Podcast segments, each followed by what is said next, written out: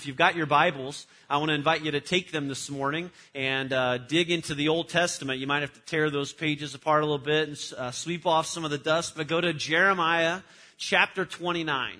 Um, good luck. Uh, you'll find it. Use the index in the front if you need to. We'll have the verses on the screen. But Jeremiah chapter twenty-nine, we're going to spend a little time in a few verses there, so keep that page open or put a bookmark in there. Uh, as we're in the final week of this series that we have been calling um, I Heart. And, and today I want to talk with you about what it means uh, for you and me to love our community. Uh, to love our community, to love the place where we live, to love those places where we work, uh, to love our community as Jesus loves our community, to see our community, the people around us, as the way Jesus sees them. And, and to love where you live uh, doesn't mean that you're satisfied simply blending in, uh, that you want more than that. You want God to do more in you, and you are ready and willing uh, to make a positive contribution to your community in the name of Jesus Christ. And in thinking about that, a question came to mind. Um, if you could choose anywhere in the United States to live, uh, where would you pick? Uh, h- how many of you would say that you're beach people and you've got a beach in mind? There's a beach that automatically comes to mind, whether that be in Florida or the Carolinas or California or something. Okay, we got two hands up in the back for one person. She's like, beach, absolutely. Uh, h- how many of you would say that you're mountain people? Like you get to the outdoors, all right, we got some hands around the room. Maybe you're a Colorado kind of a person or a Wyoming kind of a person. Uh, maybe, uh, you know, up even in the, the Northeast or something, like you'd say you're an outdoor. How many of you would say that you're a big city person? You know, if you had your choice, you'd pick New York City or L A. Anybody choose a, a crazy life like that? No one. That's why we all live in central Indiana, right?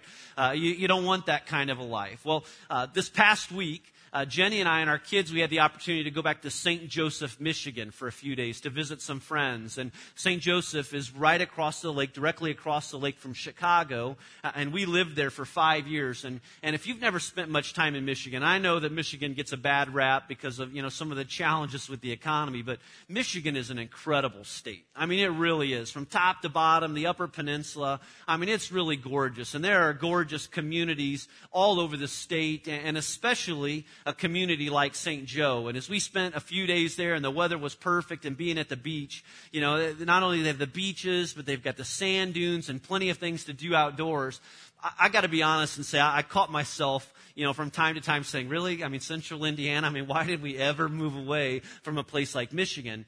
But it didn't take long before I remembered it snows like nine months out of the year there, all right? And, and it's gray, and that's why we moved away. But But if you could pick anywhere, any community to live in, where would you go?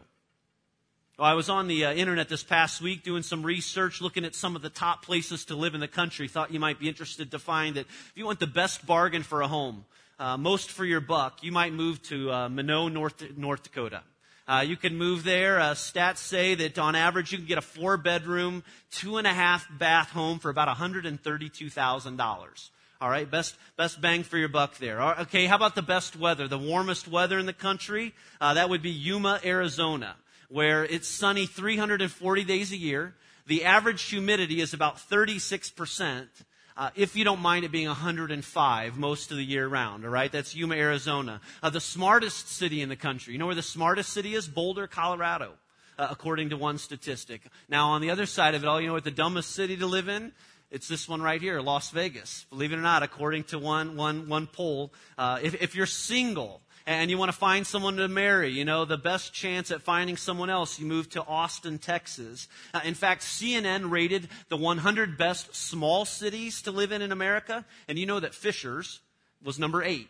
Uh, of one hundred cities, smallest cities in America, Fishers was ranked number eight. Now, I want to know the person that put that together, if they have ever tried to merge from Route thirty-seven onto I sixty-nine at like at seven thirty in the morning, and tell me whether that's a great city to live in or not, all right? Still got some work to do there. But, you know, here's the thing. We don't have any mountains. We don't have any beaches here, you know, in central Indiana and Noblesville. But, but I think most of us would say that when it comes to a community like Noblesville, it's a pretty nice place to live. Uh, you know, we're, we're pretty fortunate. We're pretty blessed. I mean, why do people choose to live here? Well, I, I think we could point out that the economy isn't as bad. you know, here in a place like, like Hamilton County, there are great schools and, and great parks. Uh, it's easy to get around. It's, it's a great place to raise a family, you know, and this part of Indiana really offers some amazing benefits for living. You know, many reasons to live in a place like Noblesville. But do you know that God has more in mind for you and for your family and for your life and your purpose and your role? And choosing and living in a place like Noblesville or Anderson or Fishers or Elwood, wherever that may be, He's got a lot more in mind for you than just a really nice place to live. If you're in Jeremiah, Jeremiah chapter twenty-nine, uh, beginning in verse four, uh, here, here's how the words read. It says, "This is what the Lord Almighty, the God of Israel, says to all those I carried into exile from Jerusalem to Babylon. Build houses and settle down. Plant gardens and eat what they produce. Marry and have sons and daughters. Find wives for your sons and give your daughters in marriage so that they too may have sons and daughters. Increase in number there. Do not decrease. Also seek the peace and prosperity of the city to which I have carried you into exile. Pray to the Lord for it, because if it prospers, you too will prosper." Now, right here, we've got a twenty-six hundred year old letter to God's people living in Babylon. Now, Babylon would be our modern-day Iraq today, just to give you some perspective. And in five ninety-seven B C, the city of Jerusalem was conquered, ruthlessly conquered, by the Babylonian king Nebuchadnezzar. Now, when Nebuchadnezzar was a, uh, while Nebuchadnezzar uh, was a ferocious warrior, while he was this ferocious king, he had a not so ruthless way of dealing with those people that he conquered. He he, he would wind, uh, round up the, the best and the brightest. He he'd get all of the most educated, the best looking of all the people. He, he would get them together from this captured city, and he would take them with him back to the city of Babylon. Now, you've heard the story of Daniel and Shadrach, Meshach, and Abednego before. Well, that's these guys. They're in this group that are being taken, that are being exiled back to Babylon. Now, he would have taken these gifted people back to Babylon and resettled them. And, and he would guard them lightly, but for the most part, give them many of the same freedoms that the people of Babylon experienced. And his hope was that over time, they would just kind of blend in. That over time they would assimilate into the culture, and that this would be a great win for Babylon as they would contribute uh, to the culture there. But but then at the same time, Nebuchadnezzar realized that he wouldn't have to deal with them anymore. There was no chance of them, you know, rising up again in Israel and, and, and fighting back. And, and by the time Jeremiah twenty-nine rolls around, we've got a bunch of people, a bunch of God's people uh, living away from home in exile in this great nation, in this great place called Babylon. Now, one day, this guy named Hananiah starts spreading a rumor amongst God's people that Nebuchadnezzar's regime was going to fall and that all of the Israelites would soon be going home. And so it was like everyone started packing a bag. You know, when you were ready to have a baby, you probably had a bag packed to get ready to go to the hospital. And, and that's kind of the attitude of everyone else. They had a bag packed that as soon as his regime fell, you know, the buses, the trains, they were all heading back to Israel, and they'd get the first one out of town. But then God sends this prophet Jeremiah onto the scene to kind of clear up some of the confusion and tell people the truth about what was happening. Now, what does he say? Jeremiah tells him, you need to go home and unpack. I mean, if you've got a bag packed, you need to put everything away.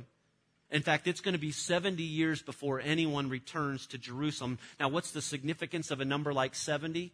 Well, by this time in history, no one lived beyond the age of seventy. And so you do the math. What it basically means is no one in their lifetime was going to ever see Jerusalem again.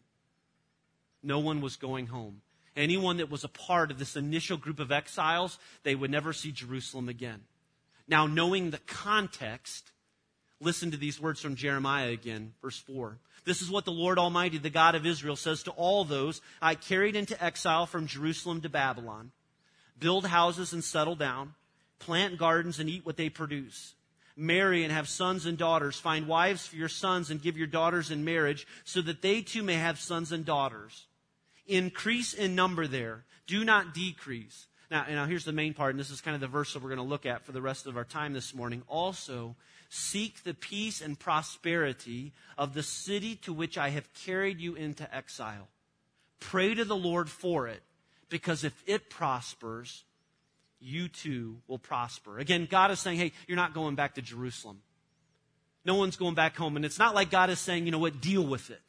You know, get used to it, people. You know, God's up to a bunch of different things here, but he's saying, he's saying more than just deal with it. Make this your home, build houses, raise your family, increase in number. Don't just make it about you. And while you're at it, as you live your life, as you are seeking to do more than just blend in, seek the peace and prosperity of the city to which I have called you. Pray for its prosperity, because if it prospers, you prosper too. Now, I think that God is saying something really important Uh, to the people, you know, living twenty-six hundred years ago. But I think he has something pretty important to say to you and me today. And if you're taking notes, you can write this down. That when it comes to your community, I, I want to challenge you this morning. This is a challenge for me, and it's a challenge for you. That when it comes to your community, when it comes to where you live, when it comes to the neighborhood, the schools that God has put you in, do more than just blend in. Really seek to make a difference. Understand your call from God. I want to challenge you to love your community and to love your community in a way that God loves your community, in a way that God loves the people around you. And I want to bring this series to an end this morning, once again, what, once again looking at what it means for you and me to live as a follower of Jesus Christ. What does that look like in everyday living? And until Jesus returns, what is it that God has in mind for each of us, for this church, and what does it mean for you and I to love our communities as the way that Jesus Christ loves our community? And so as a way of doing that, there are three words uh, that come out of these few verses in Jeremiah here that I think will help us get our minds around what this looks like. And so again, if you're taking notes, the first word that I want you to write down is the word exiles. Write down the word exiles. That you and I, as followers of Jesus Christ, uh, just like these people living twenty-six hundred years ago, living in Babylon, you and I too are like exiles. Just as they were, we are like exiles. Now, the word exiles, when when I when I read it, when I say it, uh, it doesn't have a very positive ring to it. Uh, it doesn't sound like a good thing, and it makes me think of someone who's being sent away. But the idea of living as an exile in a foreign place uh, falls right in line with a picture uh, that the New Testament ha- has teaches us about what following Jesus Christ in this world really looks like. Uh, take, for example, John chapter seventeen. In John chapter seventeen, uh, John seventeen is a, a portion of a very significant prayer that Jesus prayed to his Father in heaven before he was captured and eventually crucified. And in this prayer, Jesus used words like these. He says, "Those you gave me out of this world." He was talking about his disciples, but he's talking about more than just his disciples, and he's talking about us. He, he says, "I will remain no longer, but they will. They will remain. They're not going anywhere. Protect them, Father. Protect them in the power of your name, that they may be one." And, and, and then he says, "Even though I'm leaving, don't take them out of the world. I am sending them." You know, Jesus says, "I am sending them." These are a people that are on mission. And this is where we get the idea that, that Christ followers are sent people. If you were here last week and had a chance to hear our guest speaker, Kim Hammond, he talked about what it means to be a sent person, to be a sent people, to be on mission from God. You know, as a follower of Jesus, you and I are sent. We are on mission, that you and I have been left uh, with God's work to carry out the message of the good news to this world. And, and it's a difficult world. I mean, it's a world that we are constantly coming up against, where we're continually facing a, a, a system of opposing values, you know, a, a world of power, a world of deceit and of self-will. It, it's a battle with Satan himself that we live in. Uh, look at a portion of what Jesus prays in John chapter seventeen, uh, continuing on verses fifteen to eighteen. He says, "My prayer," again, he's praying to his Father in heaven, praying for us, "is not that you take them out of the world, but that you protect them from the evil one. They are not of the world, even as I am not of it. Sanctify them by the truth." Now, the word sanctify here just most simply means, you know, bring them to a completion. God, what you started in them, make sure that that comes to a completion before you take them from this place. And do it through your word, as you have sent me into the world. Now, notice this, and this is the real key phrase here. "As you sent me into the world, I have sent them into the world." Now, I read this and I think, okay, so we're not of this world. So where does that leave us? Where do we fall into this? Well, you can look to Paul's words in Philippians chapter three, verse twenty. Here's what he says. He says, "But our citizenship is in heaven." See, we are exiles in this place today because our citizenship is in heaven. We are exiles, and we eagerly await a Savior from there. Now, this is powerful language in Paul's day. All right, Paul is writing to these people in Philippi. Uh, Philippi was a distant colony of this great nation, uh, the Roman Empire, the city of Rome. And most of the Philippians would never see Rome in their lifetime, but they enjoyed the full benefits of being known and considered as Roman citizens, again, of the most powerful empire in the world, the Roman Empire. And Paul reminds them that as Christians, their greatest loyalty is not to Rome, but that as followers of Jesus, their greatest loyalty is to heaven. You know, as wonderful as Roman citizenship may be, as Christ followers, they were first and foremost citizens of heaven. It's as if Paul is saying, hey, your greatest allegiance in this world isn't to the Caesar. Your greatest allegiance is to the King of Kings, the Lord of Lords, Jesus Christ. And then Peter is writing to people like you and me too, again, continuing in this same language. In First Peter chapter two, beginning in verse eleven, here's what he says. He says, dear friends, I urge you as aliens and strangers in the world. Now, if you take the word aliens, the Greek word here is paroikos. Uh, it means uh, to a people living in a place that's not their true home. And then he uses the word strangers, which is another Greek word that means a visitor that is spending temporary time in a foreign place. And, and so he's talking about you and me. He's talking about God's people as exiles living in this world, citizens of heaven. And what does he say? He says to abstain from sinful desires. That while you're living in this place, as you're living as a foreigner, as an alien in this strange land, to abstain from sinful desires. Don't just blend in. You know, seek obedience with your life. Seek holiness with your life. Don't be satisfied in just giving in and doing what everyone else is doing around you. You know, we all have these sinful desires in us. I mean, we're all faced with temptation. You know, we're all bound to fail from time to time. But these sinful desires that he's talking about, which war against your soul. I mean, have you ever noticed that, how sin just wars against your soul on the inside? I mean, these they battle against our souls. I mean, in this way, Satan is continually waging war, not only against the name of Jesus Christ, but he's waging war against us too. But as as exiles in this place, as followers of Jesus Christ, as citizens in heaven, because of Jesus and because of the power of the Holy Spirit, we can put away those desires and we can choose a better way of living. But through the power of the Spirit, each of us can choose a path of obedience. We can choose a life that honors God and His name on earth, which leads then to our living. You know, what does that look like? How should we live then according to Peter? We'll look at the next verse here, verse twelve. He says, live such good lives among the pagans that, though they accuse you of doing wrong, they may see your good deeds and glorify God on the day He visits us. So how should we live? You know, Peter says, live such good lives among the pagans. And when he says pagans, he's just talking about anyone who's far from God here, that they accuse you of doing wrong. Now, I just think it's interesting to stop there and note that two thousand years ago, the name of Jesus Christ was cause for great persecution and great intolerance in this land. You know, blame the Christians, blame the church. Why? Well, it's like Jesus and Peter described here with these couple of verses. It's a battle. That there's a battle taking place in this world, and it's not a battle between Christ followers and those who are far from God. It's a battle between good and evil. I mean, it's a battle between the name of Jesus Christ and Satan himself. You know, just a little side note here. You know, the name of Jesus Christ caused a bunch of controversy two thousand years ago, and isn't it funny, coincidental, that even two thousand years later, the name of Jesus Christ is still the cause of so much controversy and intolerance in our workplaces, in our governments, in our schools? And again, I just want to point out this morning that, you know, as followers of Jesus, we haven't always done the best um, in representing our Savior. And, and so sometimes, you know, we bring some of that intolerance on ourselves.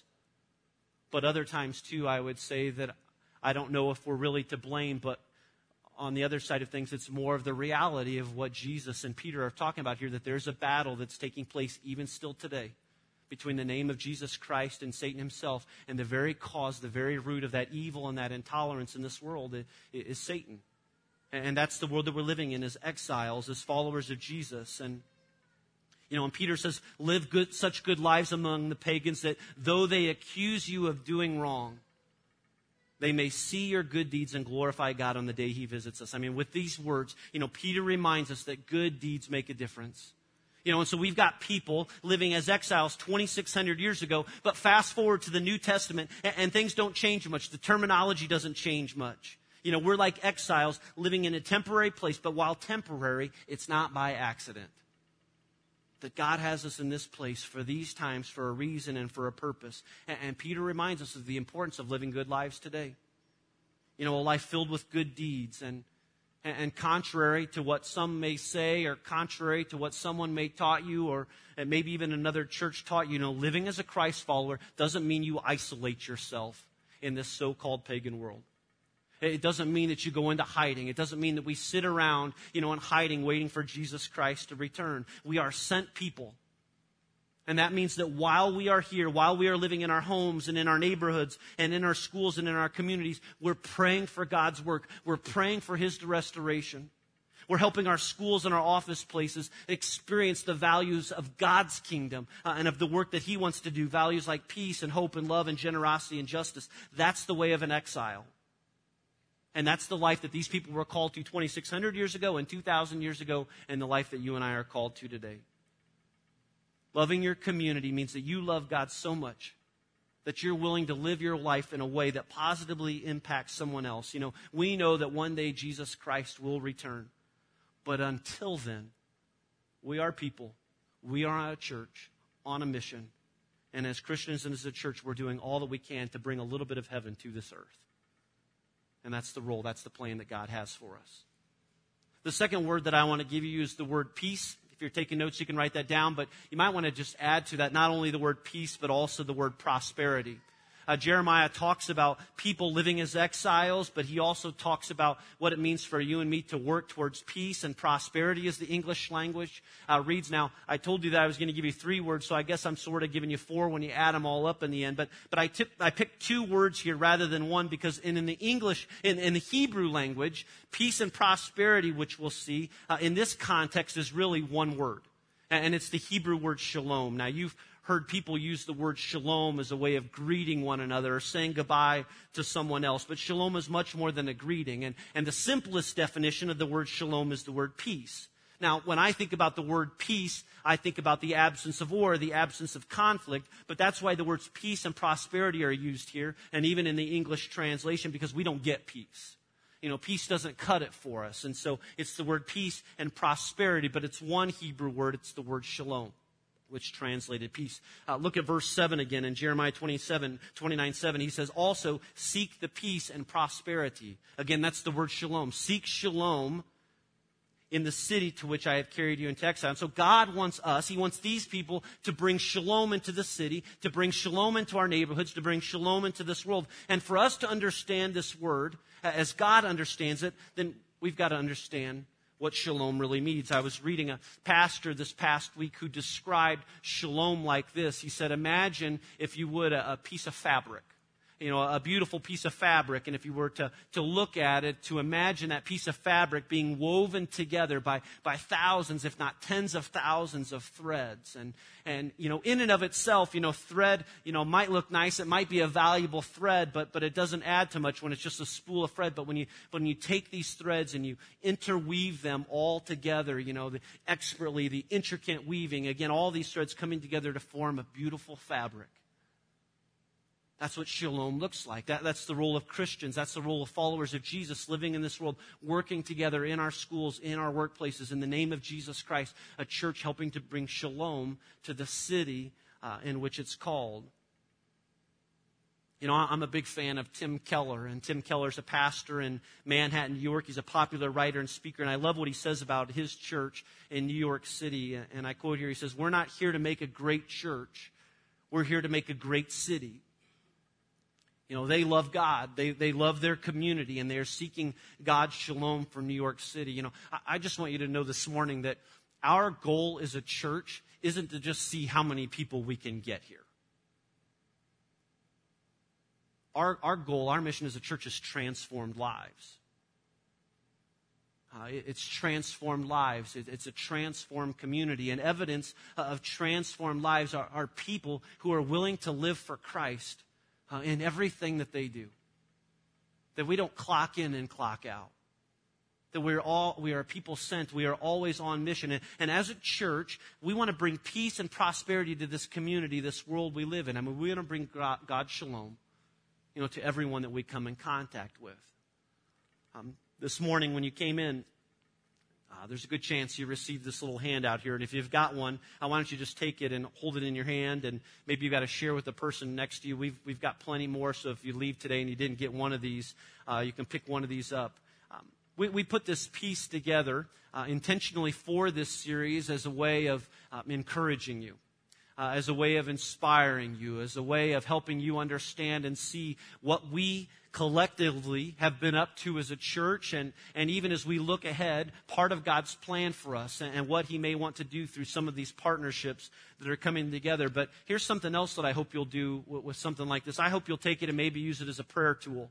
And as you have your prayer times, that maybe you'll use this as you read through and think about your part, as you pray for our church, as you pray for the different organizations that we're partnering with. And and, and I'll, you can take the time to look through this on your own if you haven't already. But if you kind of go to the middle, uh, there's a two-page spread there that lists a number of the organizations that over the past year we've been working with, uh, partnering with, supporting financially, uh, helping to bring peace and prosperity to this community, to central Indiana, and even beyond, you know, to a place like Haiti and other places too. Uh, one of the uh, organizations that we're partnering with as a church, again, to help bring peace and prosperity to Noblesville and Hamilton County is Bethel Lutheran Church Food Pantry. And you'll often find in your worship program that we're collecting goods to help support their food pantry right here in Noblesville. And not only are we collecting goods, but as a church, we financially support on a monthly basis uh, the work that Bethel Lutheran is doing. Rather than start our own food pantry, we came alongside of them because they're doing a great work.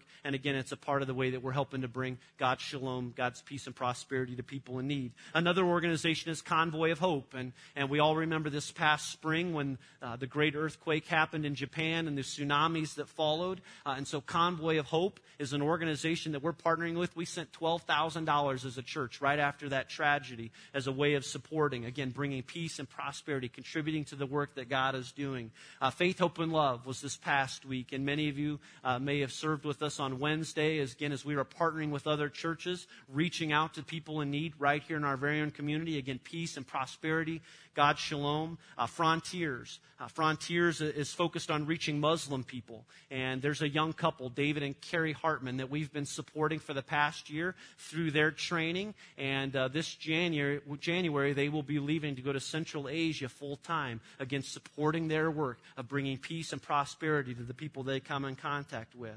Uh, a couple of weeks ago, we saw the video uh, from former Genesis pastor Jeff Smith as he's planted a church in, in southern Missouri, again, coming alongside of them in our prayers and in our support, but also financially in the work that they're doing to help people find their way back to God. Uh, two weeks ago, we we packed twenty thousand food packs here in the building with Kids Against Hunger. Again, a way of providing peace and prosperity, contributing to the work that God is doing, His shalom, you know, here locally and, and even beyond. Nehemiah Vision Ministries, you know, again, a team of eleven leaving this Tuesday. We'll support them in our prayers. We'll support them by sending resources. Uh, we'll send other teams. Again, we'll continue supporting financially the work of N V M. Again, a way of providing peace and prosperity. Uh, new thing. Uh, new thing is a, a, a partnership of churches all across the country and even beyond, churches that are committed to new churches and church planting and multiplication. And, and we're supporting new churches financially, and we're looking ahead to the day that we plant our first campus or plant our first church. Again, that's a part of bringing peace and prosperity. Uh, and finally, the World Race is another group that we've been involved with this past year, supporting a young woman from this church uh, named Carmen Oswalt, as she has been helping to bring peace and prosperity to others. Again, it's a way of serving. But the one thing that I want to point out to you today, and you'll read a little bit about this in your worship program, is that we have an opportunity as a church, again, to help bring peace and prosperity to some families in need uh, right here in our own neighborhoods, and that's through a backpack drive. Now, uh, if you're a student, you may not like the reality that school's coming. And uh, my kids don't, but but it's coming quickly. And with that means backpacks and school supplies. And while we might take that for granted, there are a number of families where this is a real challenge, uh, even to get something as simple as a backpack and school supplies together. And so here's what we've done. We purchased one hundred fifty backpacks. Uh, we've got a team of people that have done a great work going around to our local schools and helping to identify needs and to help identify students in need. And so today, after our service, you have the opportunity to walk out these doors over here to the garage where we've got a table set up, and you can pick up a backpack. Now, you don't get to keep it. You can hold on to it for a week, but we want you to bring it back filled. And we've helped you out in that. Attached to every backpack is a little card that lists off the school supplies needed for a particular child. And if you take this and fill it up and bring it back next Sunday, we're going to make sure that it gets to the appropriate school, which will make sure that it gets to the appropriate child. And we want you to help us in it. So we've set a goal of one hundred fifty bags. I know that we can do that. Again, it's one way that you and I uh, can contribute to the work that God's doing, uh, even in a place right here in Noblesville. Um, you know, next page over in this, if you're looking at that center page, is is just, you know, how can I help? Uh, what can you and I do? Because, you know, this isn't the end for us with iHeart. This is the beginning. Uh, this is a continuation. And, you know, there are things that we can all do. I mean, how can you extend shalom to others? Well, you can give. Uh, you can contribute financially. It's why we take an offering here every week. It's saying, God, I trust you. I'm giving you thanks for what you've given to me, and I'm contributing to the work that you want to do through me. Uh, there are plenty of opportunities to serve, and one of the roles of our missions and outreach team is to help provide opportunities for you to serve so that you can taste it, you know, and experience it for yourself and have your heart broken, you know, and turn around and be changed and be used by God in great ways. Uh, you can go and you can be a part of a different project, or you can be a part of a trip to Haiti. Um, you can pray. We're going to talk about that in just a second, because our prayers count and they matter, um, but you can love. And, and that's really the whole goal of this entire series, again, is to pray, God, would you give me a heart like yours? Uh, would you give me a heart to love the way that you love? Would you give me eyes to see what you see? Because I, I think when we finally get this right and realize that missions for us isn't a program, it isn't just one or two months a year that we emphasize, when we really see it as a lifestyle, when we see it as our mission as a church, and when you and I see it that we are a sent people, that we are on mission from God, is what does it mean to have a heart like God's? And I think when we finally get this right, you know, as we're growing in this, and I think we've come a long way, but we've got a long ways to go. It's when you and I every day are just identifying opportunities around us to share God's love with others. You know, whether that means volunteering or sharing your faith or, or praying for someone in need. You know, you helping someone, and no one will ever know about it except our God in heaven. You know, writer Dave Gibbons encourages churches to move away from measuring success simply on Sunday morning attendance. And he believes that, that churches, he believes it's important for churches to measure success in their community with things like identifying the fact that fewer people are poor and fewer are lonely and outcasts, that there are fewer people living lost and meaningless and hopeless lives, that there are fewer divorces, that there are fewer kids without an education, that there are fewer singles looking for love in all the wrong places, that not only should we measure our success on baptisms and attendance, and as important as these may be, but we're also measuring our success and our contribution and our role as a church by these things too. You know, let's just be honest and say we don't have this all figured out yet. We don't have this missional type of living and what it means to be a, a church on mission figure out. We're just getting started, and we've got a lot of work to do. But we are a church on mission, and we are followers of Jesus Christ, and he has called us to these great purposes in our world. You know, I remember hearing about one pastor, a pastor, uh, his name is Rick Rusaw, a pastor from the Denver area uh, a while back, and he asked his church this question: if our church disappeared tomorrow, would anyone notice? My prayer, my desire for us, for this church, is that we will make such a contribution to the people that we're living around that if for whatever reason we disappeared one day, our community would notice. And you're helping in that. And I want to encourage you to, to keep on going. The last thing, the last word is this. Uh, it's the word pray. Again, in Jeremiah twenty-seven, it talks about seeking the peace and prosperity of the city, the community which you live in. But it also says, pray to the Lord for it, because if it prospers, you too will prosper. And this is just a reminder to you and I that we can pray for our community. We can pray for the people around us. And, and I know that praying might not sound like a big deal. All right, it might even sit down, sound like a letdown of sorts, but God says pray for the peace and prosperity of your community. And, and that may not seem like a very inspiring action step as we bring this to a close, and, and I can understand that, because you read this and say, no, I need to do something. Tell me what to do. Tell me the program. Tell me the next steps that I ought to take. But God says, don't forget to pray for your community. And not prayer as an afterthought. Not prayer as this, you're in my thoughts and prayers, kind of a cop-out, you know. But one of the most important theologians of the twentieth century, a guy by the name of Karl Barth, uh, listen to what he said about prayer. He says, to clasp hands in prayer is the beginning of an uprising against the disorder of this world. He is saying prayer ha- has a power that is beyond our understanding. And so God says, God's reminder for us is to pray for our community. And he's talking to every one of us. And, and no matter what you think you may have to offer or don't have to offer to people around you, one of the ways that you can show love for your community, your neighborhoods, is to pray for them, to pray for your schools, uh, to pray for your neighbors, to pray for your police officers, and to pray for firefighters, to pray for your government officials, to pray for those who are without work. And you start praying, and I guarantee you that one thing that you'll see change in your life over time is this. It'll be you. Because God uses prayer to change you. He, cha- he uses prayer to change me. And, and even this morning, I was riding my bike here. I'm going green. So I rode my bike to church this morning. Gas is just way too high. I was riding my bike to, to church, and it was dark out. It was great. I saw like four cars, you know, in between my house and here. And, and I was just kind of praying through this a little bit because I got some work to do in this area of praying for my community. But I know that I need to pray for my community, that I'm called by God to pray for Noblesville. You pray for your community. Because God not only wants to change his community, but he wants to keep changing me too. He wants to keep changing you too. And so I want to challenge you to pray. And, and that's how we're going to end right now. We're going to pray. And so I'm going to invite you to close your eyes and bow your heads with me. We'll just give you a few moments and uh, maybe give you a few things to pray through uh, before we conclude. Uh, may, maybe start by praying right now. Pray that God will give you the eyes to see um, people the way that he sees.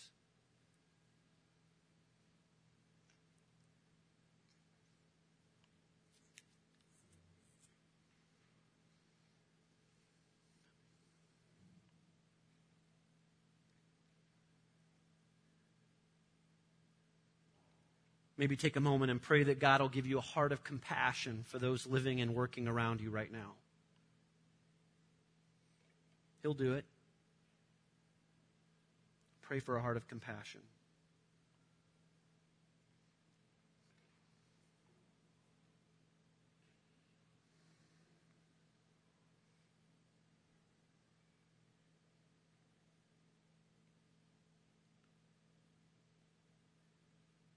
Would you pray right now that God will use you? You have no idea the plans and purposes that God has for your life. I pray that you're discovering that, but I pray that you'll see greater days ahead of you. Pray that God will use you. He'll show you what that looks like and how to live and the words to say and how to use your time and give you a heart of generosity. Pray that God will use you.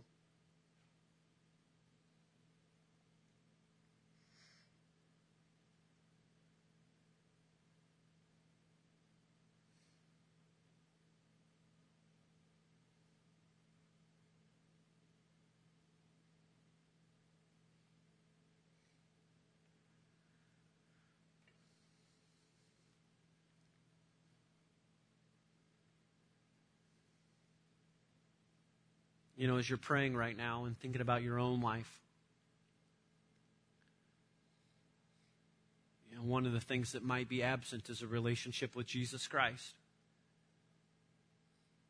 Because it's hard to do these good deeds in the name of Jesus if you don't know him as your Lord and Savior. And if you're here today and you've never invited Jesus Christ to be your Lord and Savior, you can do that right now. And just in your own seat, you can say, God, I need you. I need your son, Jesus. I need his forgiveness in my life.